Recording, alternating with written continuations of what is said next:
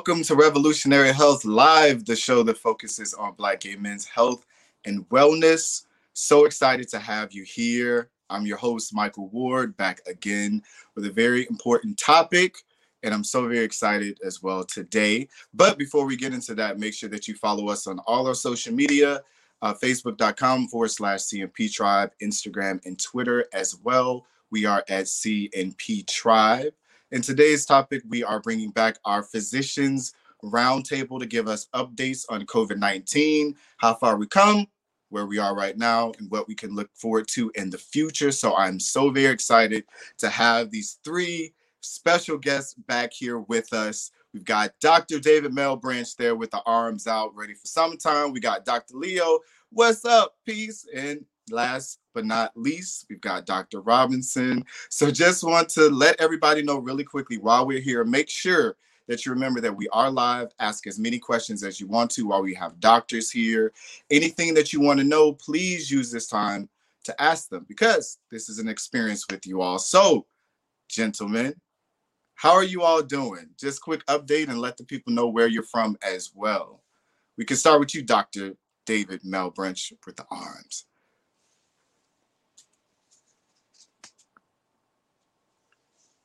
Sorry, I didn't.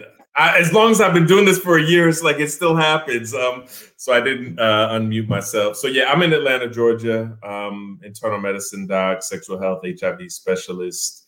Uh, doing good overall. Um, peaceful.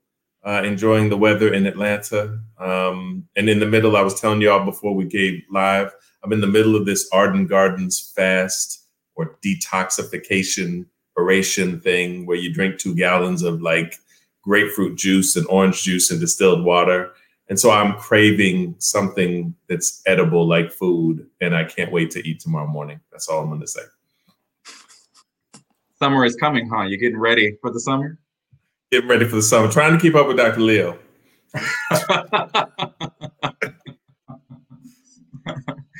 Well, I'm Dr. Leo Moore. I am an internal medicine physician. I'm based in Los Angeles. It's great to be back with my brothers. I'm excited for this conversation.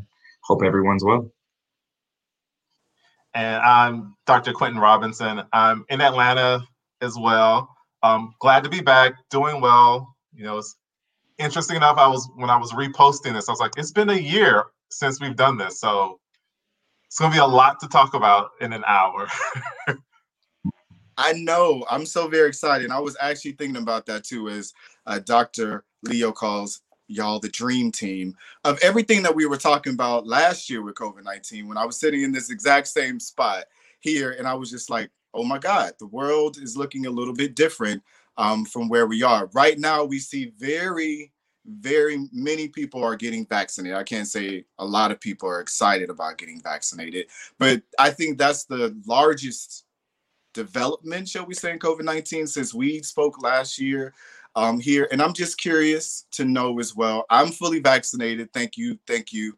Um, and I know I'm one of the people who was like, I'm not going to give my body to science. I'm not going to donate and experiments. And I said on here, and I and I transparency, I was like, not running out to get the vaccine.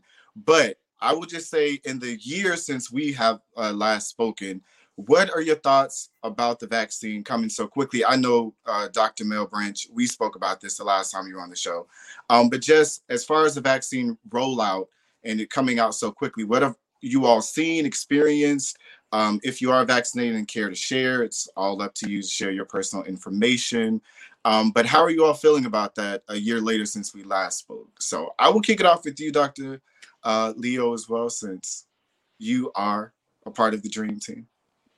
Awesome. Awesome. So you're right. A lot has happened in a year. And um, I agree, it was a swift rollout with the vaccines, but certainly uh, one that uh, was necessary. Um, I got vaccinated probably about uh, two weeks after the uh, Pfizer vaccine uh, was approved. Um, and I didn't have any side effects from being vaccinated or anything. Um, I, uh, well, let me go back on that. I felt a little tired on uh, day uh, two after uh, that second dose, but otherwise it was great.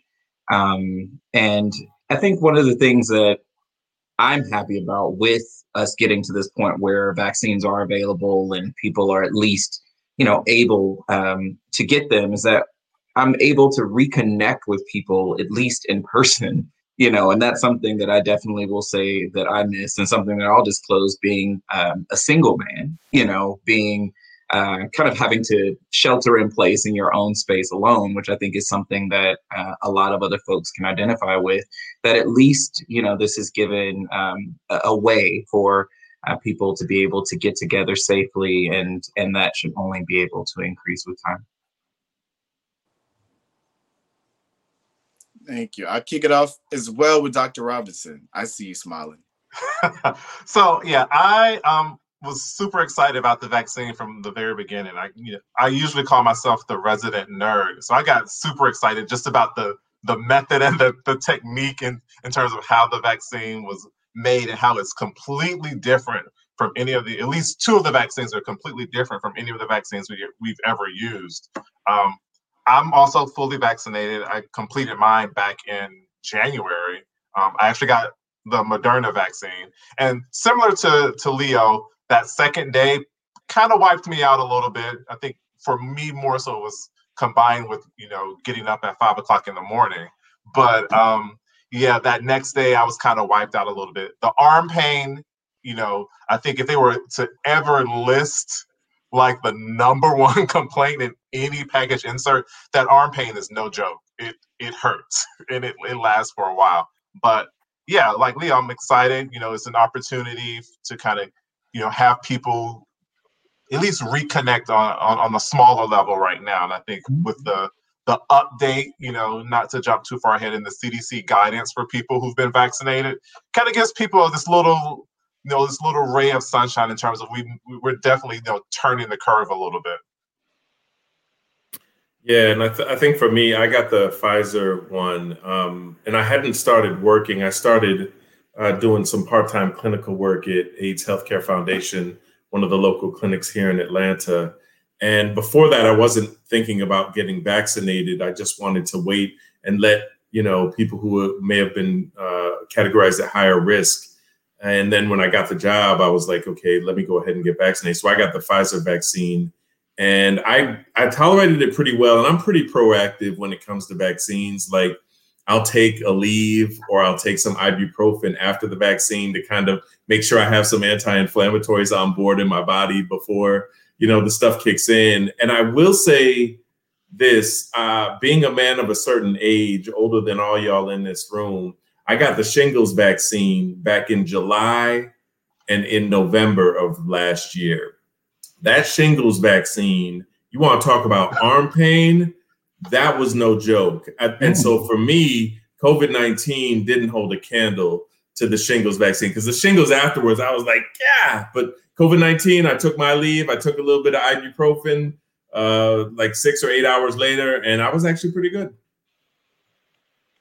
Great. Thank y'all for sharing that because I have been telling people about my experience and just tell them too the the most that I probably had was the arm pain um, and probably like the anxiety of going. Um, I had mine at the Delta Museum. I think it's Delta Museum down in Hapeville. Uh, here for those people that live in Atlanta, and literally driving, sitting in my car, driving, seeing the military uh, uniforms and the people coming. I'm like, oh my God, this is literally like a movie. I'm I'm in a movie right now in this time, and so getting over that, and then finally um, getting the shot and being vaccinated. The arm pain was it I'll I'll take that uh, versus having COVID nineteen, um, which is nothing to play with as well. Tell you about that experience later, kids. Um, but I wanted to I want to touch on something that Dr. Leo said as far as now being vaccinated and feeling a little bit safer about going out. Um, as a single man, as a person, you know, that has been self-isolating or quarantined for a little period of time, that's missing family, missing loved ones, that's wanting mm-hmm. to travel, that's wanting to get out. Um, what are you all excited about? You already answered, Dr. Weir, but what are you all excited about now that you are vaccinated of being able to go outside? And to to add a follow-up question to that and add a little irony here and sarcasm, do we still need to wear our mask when we go outside? Um, as far as Dr. Robinson said with the CDC guidance that we'll touch on. you you want to take that? All right. So for me, I, for me, it's live concerts. That's what I'm looking forward to. Live music, whether it's smaller crowds indoors, whether we're outside at Chastain. That's what I'm looking for. It's just a, a good live concert. Now there aren't any lined up anytime soon, but I think when one comes around, at this point, I don't care who it is. I'll go and see them in concert. Um, as far as wearing your mask outside, you know, there are the the the the conditions, as I call them. So ideally, if you're fully vaccinated, if you're outside in an open space and there are not that many people around, you can forego your mask. But if you're outside with a large group of people who are also outside, you should wear your mask. That's kind of the biggest thing that I would kind of say to take away from that that guidance. You know, if you're fully vaccinated outside by yourself or a small group of people that you know who are also vaccinated, no mask. Mm-hmm. If there's a large group of people or in tight spaces, you should wear your mask. And if you are inside, you should wear your mask even though you're vaccinated. Mm-hmm.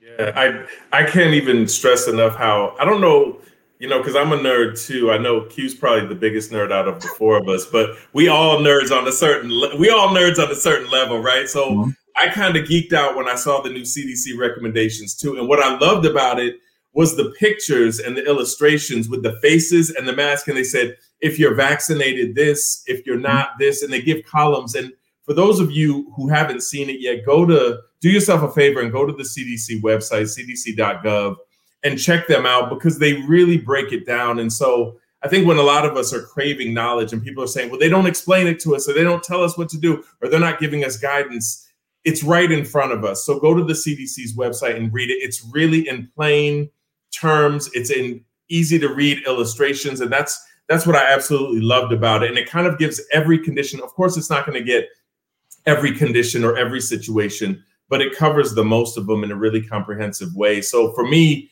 even though I'm vaccinated, I've been traveling and going on planes probably since I think the first trip was last November.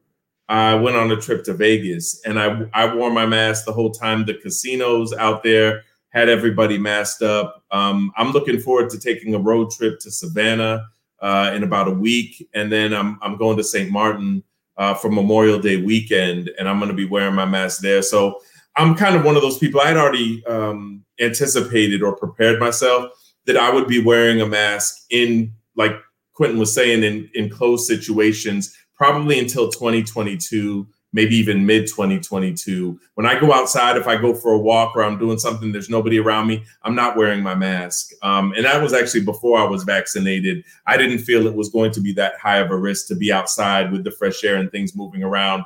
Um, so I, I did it that way, but it was good to see that the CDC guidance uh, kind of updated that.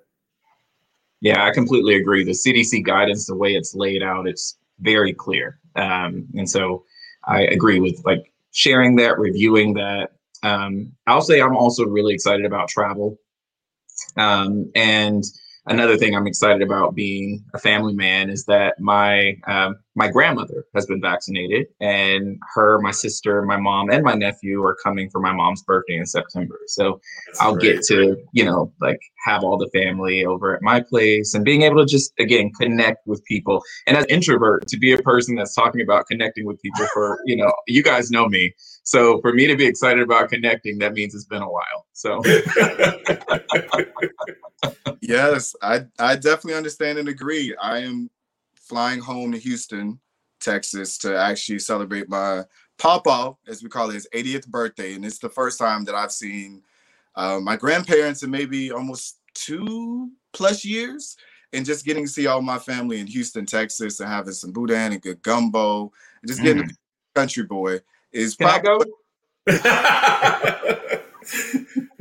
so I'm definitely looking forward to that. I want to bring in a question that we have uh, from Matthew Carroll. Uh, do the doctors have tips for the day before and after the vaccine?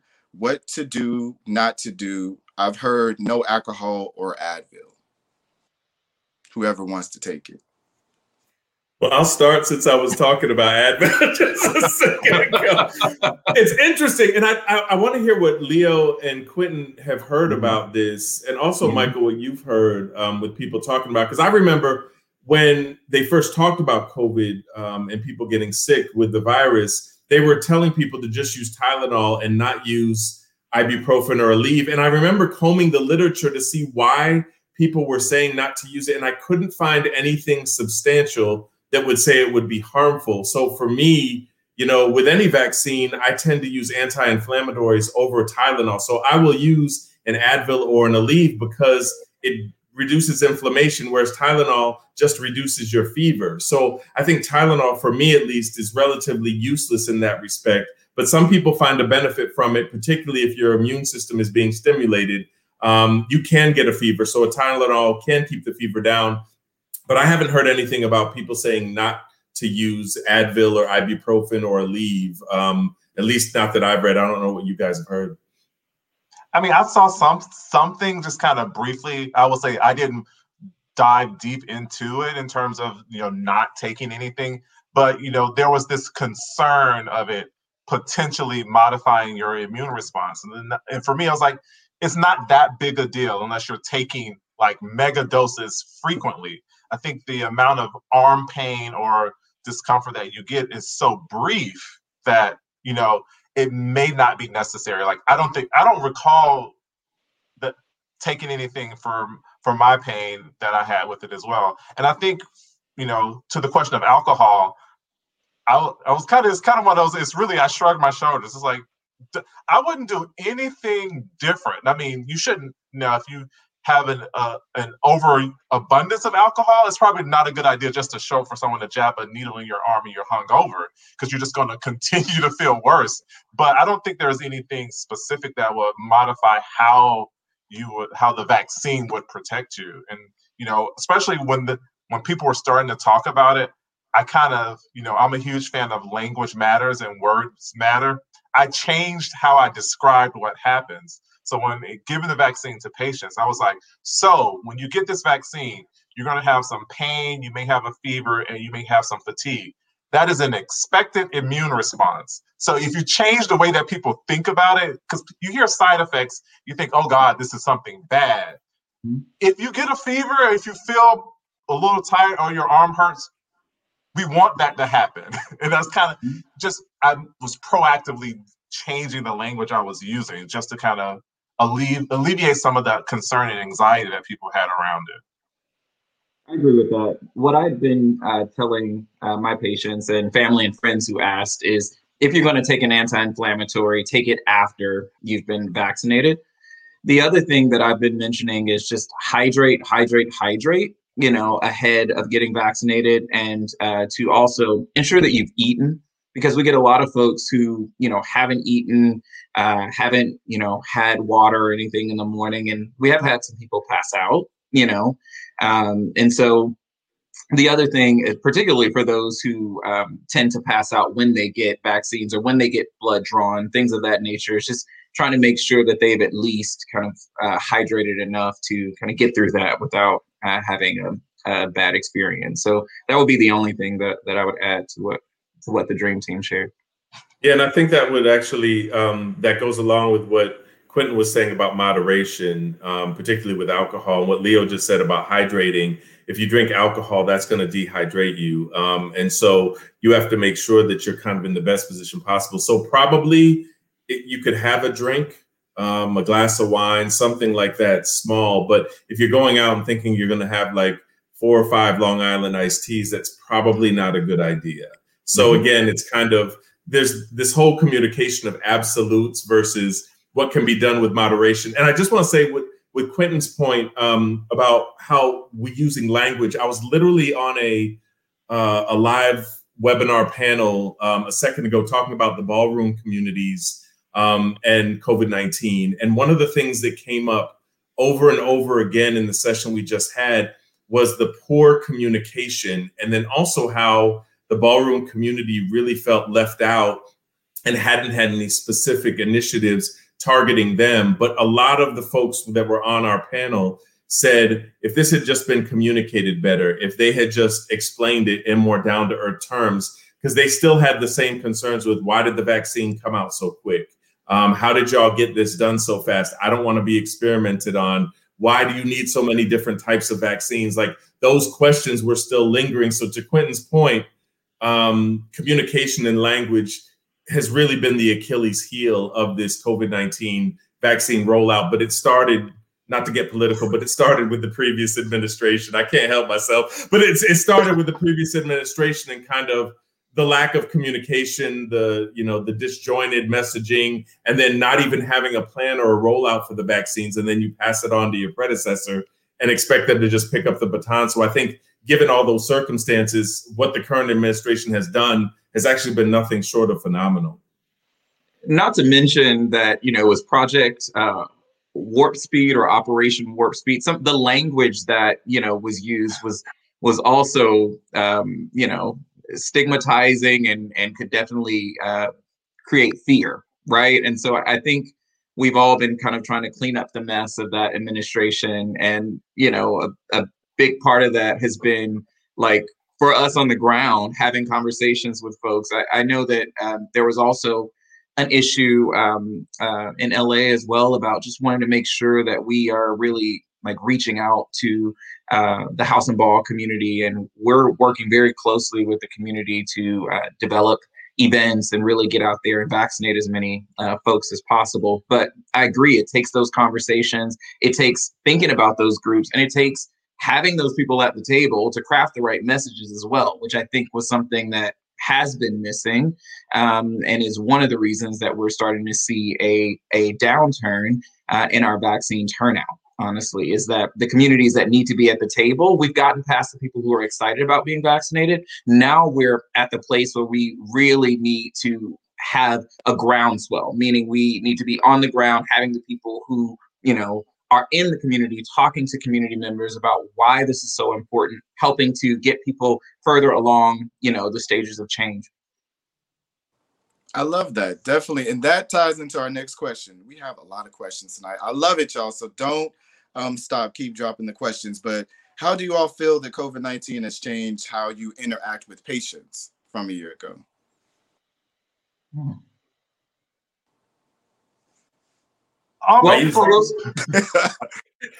Well, we all had to think about it for a second. We were like, what? Go ahead, Leo. I guess I'll say the thing that I hate about COVID 19, and I'm sure we all have many things we hate about it, is that you know, we have to wear the mask, right? And that the patient is wearing the mask. And, you know, I'm a very expressive person, like with my face, you know, and so there's only so much I can do with these eyes. I do a lot with them. There's only so much that I can do with them to, you know, fully connect with the person. So that's one of the things, you know, I'm I'm um looking forward to getting to a point at some point, as David said, in maybe 2022, 2023, you know, to get to a point where we're not wearing that mask so that we can like at least kind of see each other uh, more more clearly. Uh, I am uh, happy that at least at this point, uh, a lot of our clinics and our services are kind of uh, at least reopening because I work for the health department, you know, of course we have to like shift folks to work on an outbreak. And so with COVID-19, um, there was a lot of shifting that happened, but we're finally kind of getting back to a point to where our services are ramping back up. Um, so um, the thing I'm most excited about, at least although there are barriers and challenges, is that patients are actually able to access as many services as possible with us in addition to COVID testing and vaccination.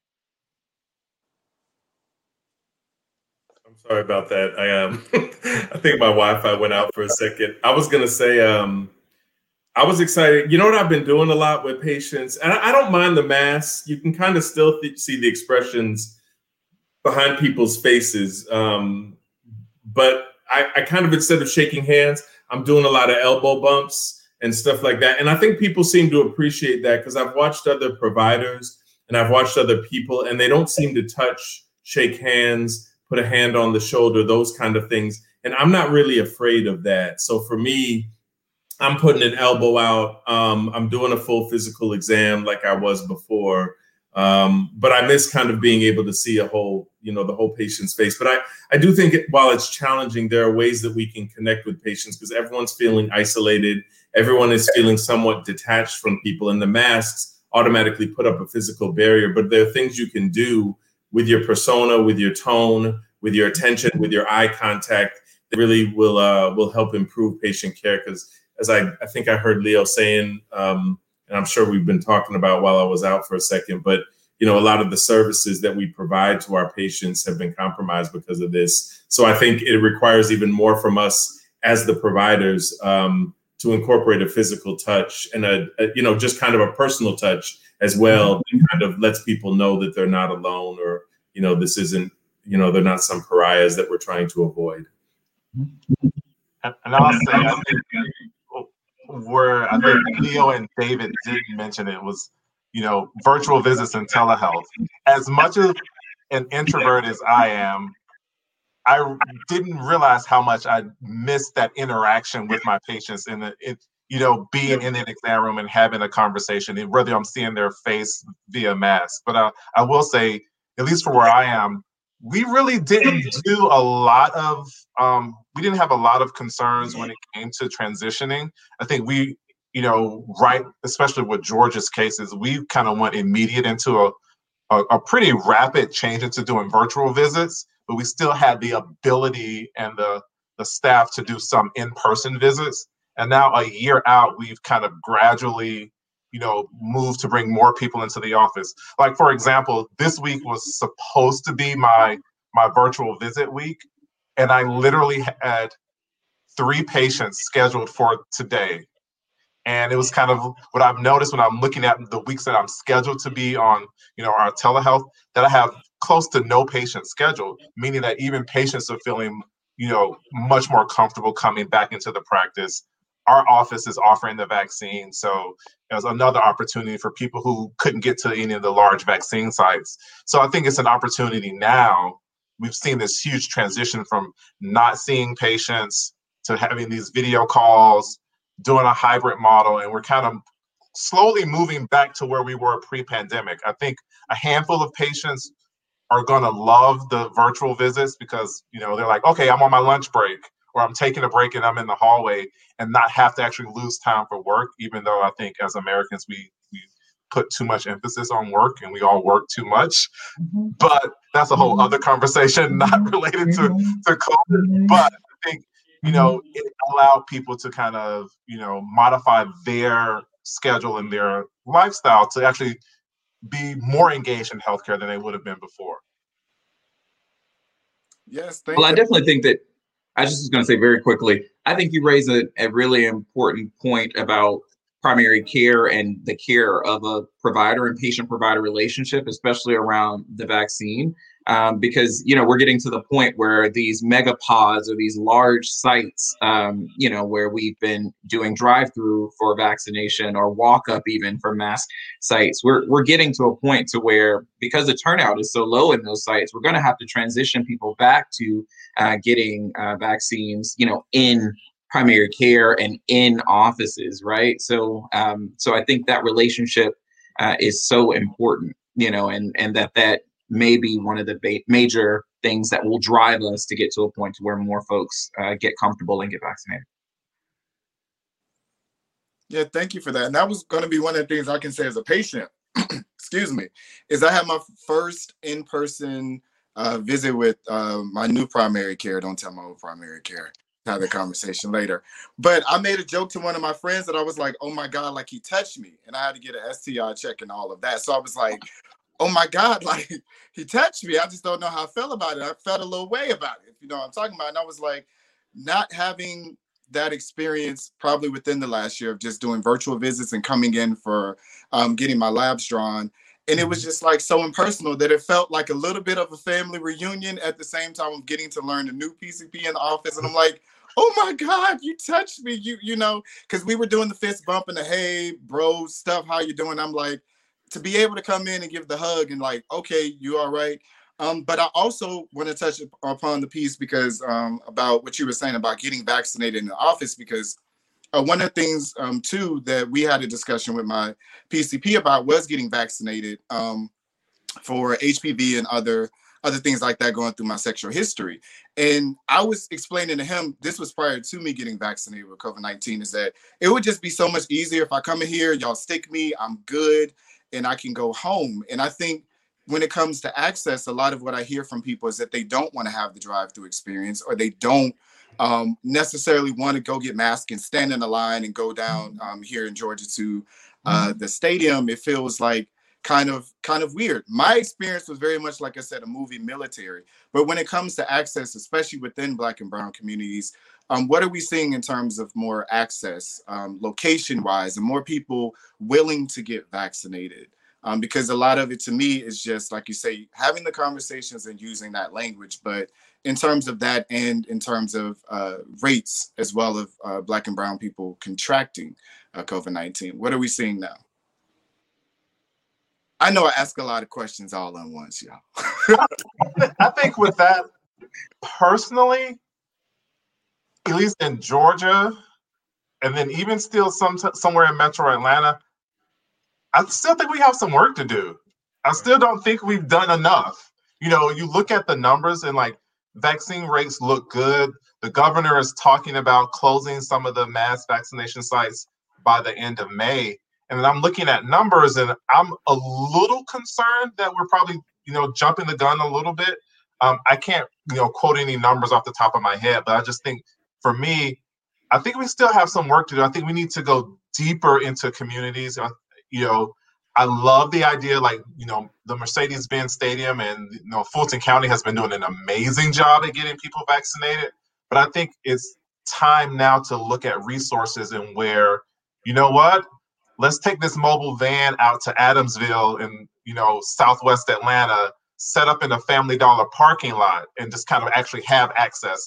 I think you know certain communities are still you know they're probably small pockets, but you know that's where it you know it can start. You know you'll see this resurgence in these small pockets of people in, in you know, I will say underserved communities who also have these jobs that are putting them in front of people so I think if we, you know, don't really start pushing the vaccine, you know, out from the center of the city, that we're going to start seeing little, you know, I don't want to call them mini outbreaks, but we're going to start seeing another, you know, small increase in these small pockets of um, infection. So I, I still think we have some work to do.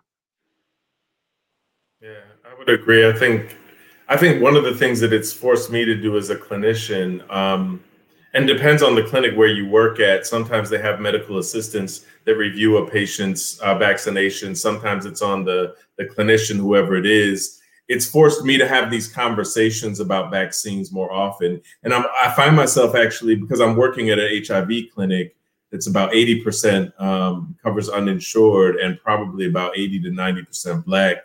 And I'm having these conversations, and I find myself asking the general question What do you think about vaccines? Up front in general.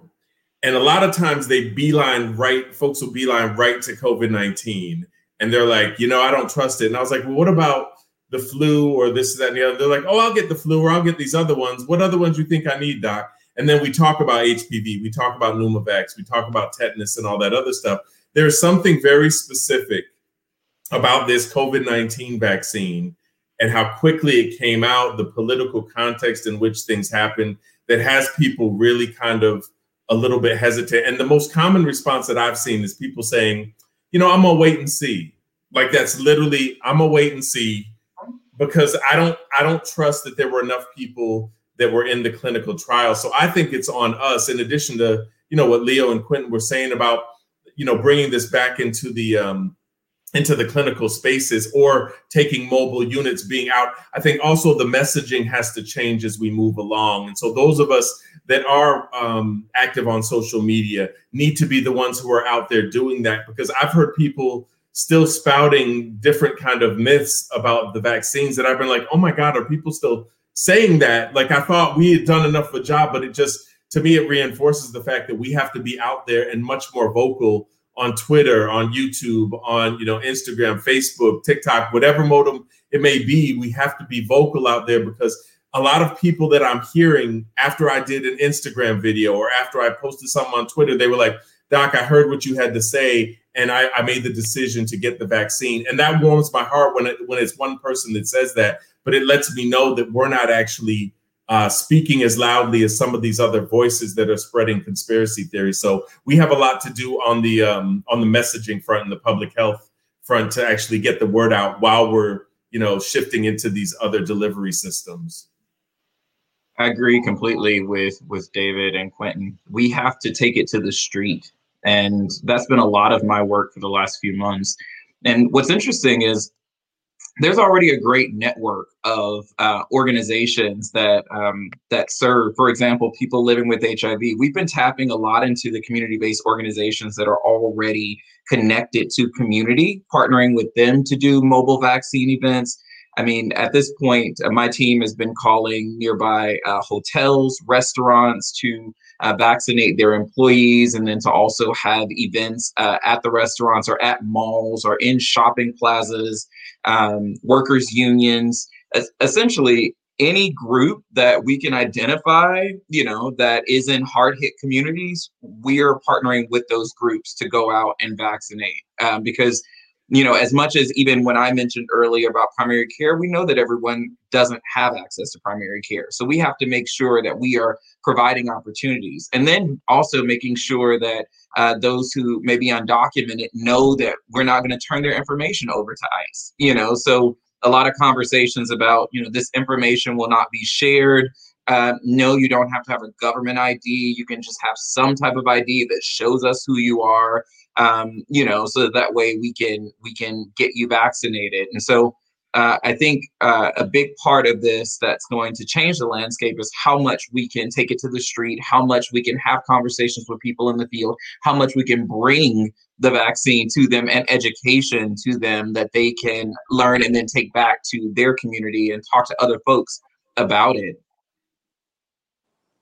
Yes, thank you. I love these questions, y'all. Keep them coming as well. Um, and this one is a hot topic. I love this question already, and I'm so interested in what you guys are going to say. Um, but how has COVID 19 research impacted ongoing HIV research? Dr. Melbridge. why, why, is it coming to me first? Um, you know, I, and, you look like you were deep in thought. So I'm like, come on. Yeah, no, I, I mean, I think it's it's offered some funding streams, and so it's it's challenged a lot of researchers to actually look at the intersection of both these things. So I've seen a lot of research predominantly talking about how COVID nineteen has disrupted um, services with regards to PrEP, with regards to people following up with treatment, and made kind of clinics and medical spaces think outside the box and do some different things. I think that research is is ample. I the research that I'd like to see would be more about maybe on the behavioral front, the social behavioral front, and the impact that this pandemic has had uh, not only to our LGBTQ plus communities, but also um, intersecting with people living with HIV and the sense of isolation that a lot of people living with HIV feel on a daily basis. And then on top of that, having this COVID 19 pandemic. Um, I'm sure we could make assumptions about how this is going to impact mental health, but I think the intersection of kind of what we go through because it, all these kind of pandemics are happening like racism has made a resurgence. Um, you know it's kind of like what did one of my colleagues i think it was uh, dr manning kimberly manning had said she she made an analogy to acute on chronic heart failure. It's like acute on chronic racism like it's already been there at a baseline and it just had like a resurgence and made the country sicker. But we're seeing all these kind of social things interacting with the the the physical and the viral and infectious uh, pandemics. And I think that kind of research is going to be ample um, as we're moving forward. And I think it's just as important as the research we need on, say, uh, an oral therapy for COVID 19 that Pfizer is coming out with, or other vaccines, or whether antibodies stay around after vaccines for six months, nine months, or 12, or if we're going to need, you know, serial vaccines. I think that kind of personal um, touch and the social behavioral research is going to be just as important uh, as the clinical trial research. Mm-hmm. And what I think is interesting is because I hear this so much um, in my friend group is like, well, if they can find a vaccine for COVID 19, why don't we have a vaccine for HIV? And why can't we find cures for other things at the rapid pace that we found COVID 19? And I just tell people listen, I'm not a clinician, but follow the science. Um, find out what you know. And I think that's why, to me, that was such an interesting question that we have posed. Um, with that, but you did bring up an update that I actually saw today about the oral uh, medicine from Pfizer as well of using that. Can you talk a little bit about that? Um, because in that as well too, they were is it protease inhibitors? See, this is why I'm I'm not a. I think Q would be the best. I only skimmed it over, so I don't know that much. I think this is a question that I know Q is going to be salivating over. Come on.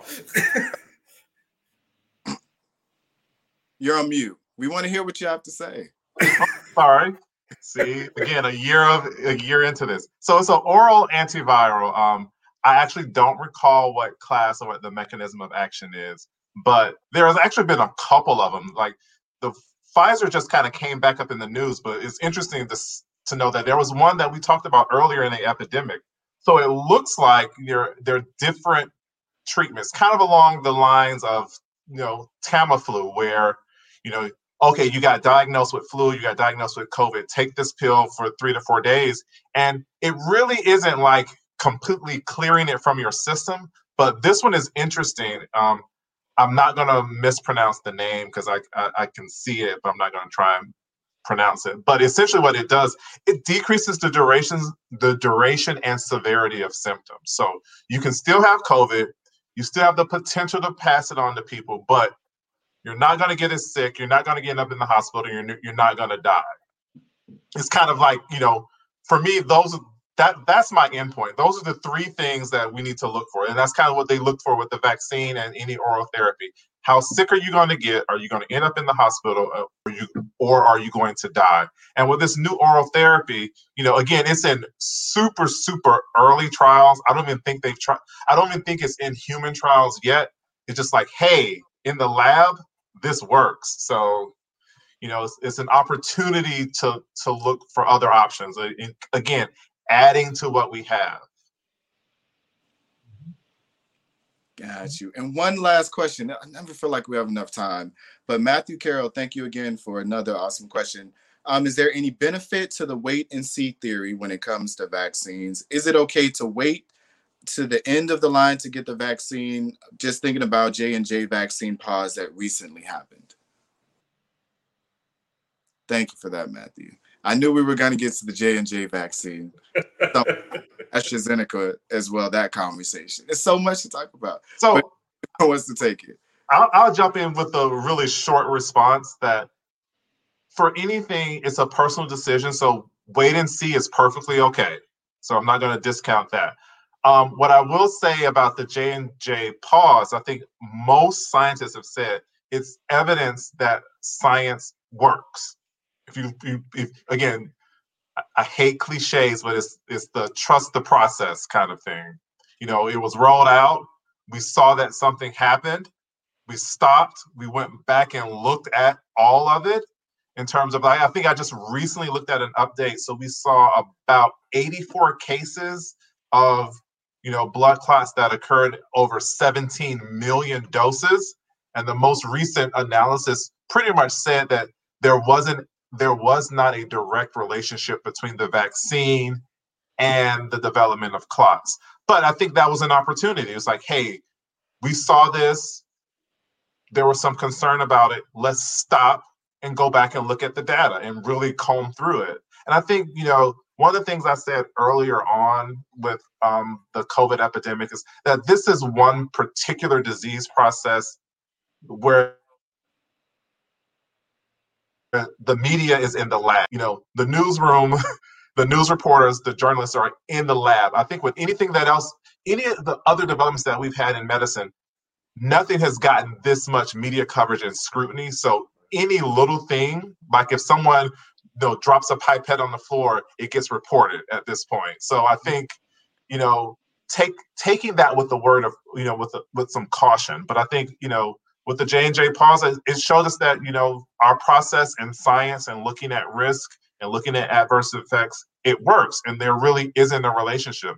It added a little word of caution in terms of groups to use it in, but, you know, it doesn't mean that it's not safe. Mm-hmm.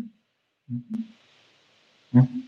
I think the only the only thing I would add on to that is that unfortunately, that whole dynamic of, you know, we've never experienced a pandemic like this. Uh, America and the globe's like insatiable need for information right now, and that the media has to be on top of things and publishing shit even before it becomes official. Like that has that has also fueled into the distrust because I've heard those conversations where people are saying like, "Yeah, see, they rolled this out too quick," and then I'm looking at the numbers, and you're looking at 17 million doses and 80 some odd cases.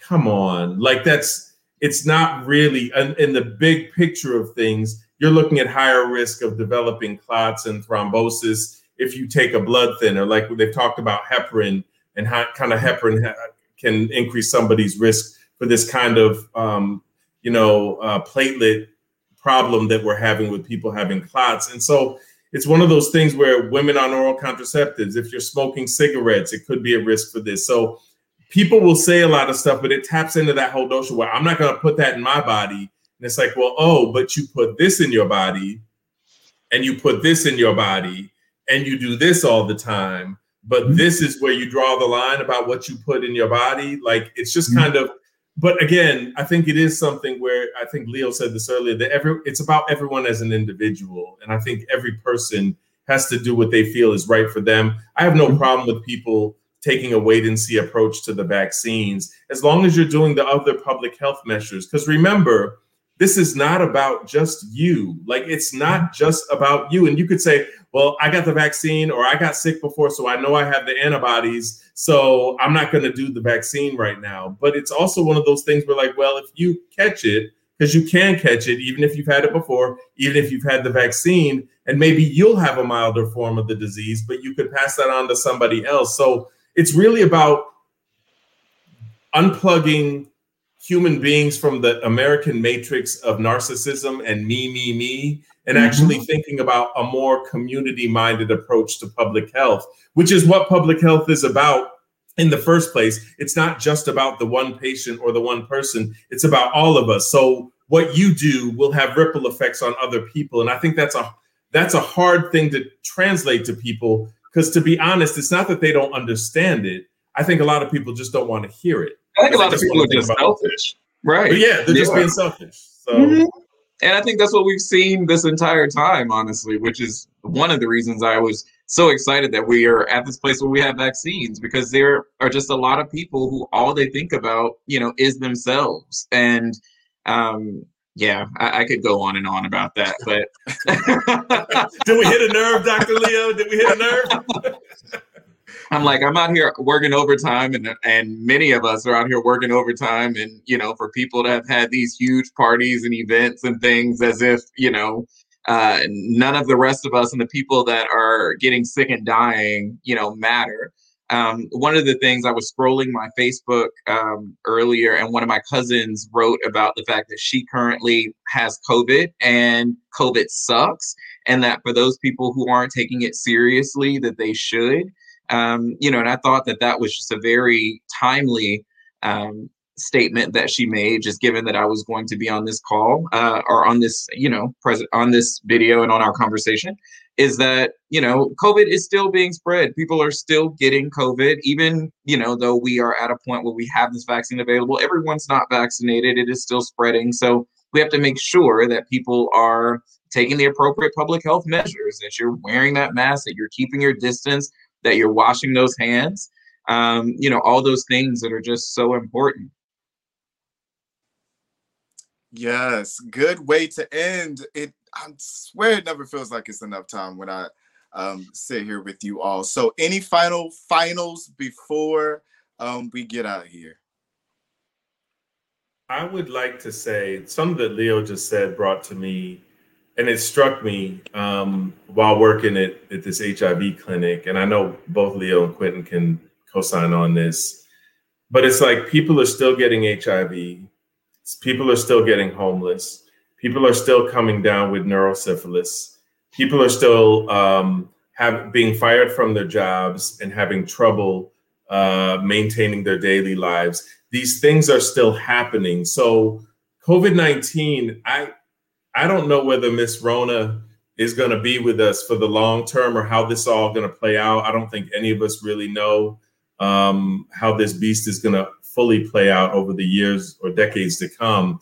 But I think it's something where we have to get used to it being present and a reality for at least the short term and get back to focusing on all the other things that are affecting our communities and our patients um, because those things aren't stopping. I'm seeing newly diagnosed HIV every time I'm in clinic or a recent diagnosed HIV um, person with living with HIV. So it's it's just one of those things where it's a reminder that yes, COVID is there and it's literally sucked up all the air in the room for the past year, but there's a lot of intersecting things that are going on and informing COVID 19 and being impacted by the pandemic. So we need to keep our eyes on all those things and, and you know, help help ourselves and help our communities work through this.